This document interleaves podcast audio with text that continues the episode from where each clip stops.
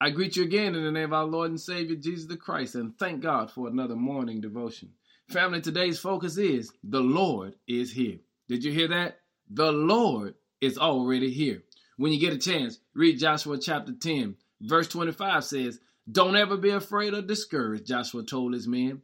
Be strong and courageous, for the Lord is going to do this to all of your enemies. Did you hear that? For the Lord is going to do this to all of your enemies. And I want to encourage you today that you understand the Lord is here. Whatever you have to deal with today, recognize you are not by yourself. You don't have to do it alone. The Lord is here. But let's take matters a little step further because here's what he says you don't even have to fight it, you just have to face it. But if you're going to face it, be strong and courageous. And that's the shout of today. Whatever you're going through today, whatever you have to deal with today, whatever you're confronted with today, be strong and courageous because you know the Lord is here. Tell every enemy the Lord is going to handle you because the Lord is here. Be strong and courageous. I need you to understand what do you need today? God is able. If you need a healing, the Lord is here. If you need a breakthrough, the Lord is here. If you need a miracle, the Lord is here. Stand strong today